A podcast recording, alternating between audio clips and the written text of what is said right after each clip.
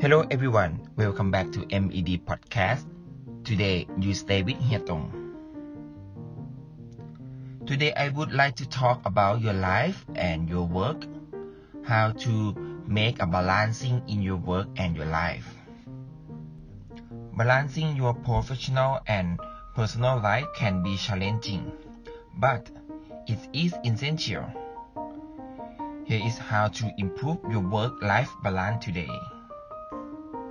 Often, work takes precedence over everything else in your life. Our desire to succeed professionally can put us to set aside our own well-being. Creating a harmony work-life balance or work-life integration is critical. Through to improve not only our physical emotional and maintain well-being, but it is also important for our career. When creating a schedule that works of you, think about the best way to achieve balance at work and in your personal life. Work-life balance is less about dividing the hour in your day, evening between work and personal life, it is more about having the flexible to get things done in your professional life. Well still having time and energy to enjoy your personal life. There may be some days where you work longer hours so you have time later in the week to enjoy other activities. Here are the way to create a better work-life balance as well as how to be a supportive manager. 1. Accept that there is no perfect work-life balance.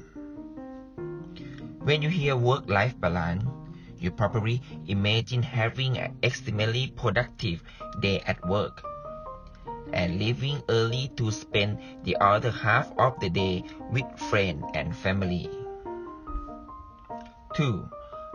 Find a job that you love. Work is an unexpected. Your career should not be restarting. If you heard that, what you do? You are not going to be happy. Plain and simple. You don't need to love every aspect of your job, but it needs to be exciting enough that you don't dare getting out of bed every morning. 3. Don't be afraid to unplug cutting time with the outside world from time to time allow us to recover for weekly and give us space for other through an idea to emerge. Unplugging can mean something simple like practice, meditation, and communicate with your friend. 4. Take a vacation. Sometimes truly unpacking means taking vacation time and shutting work completely.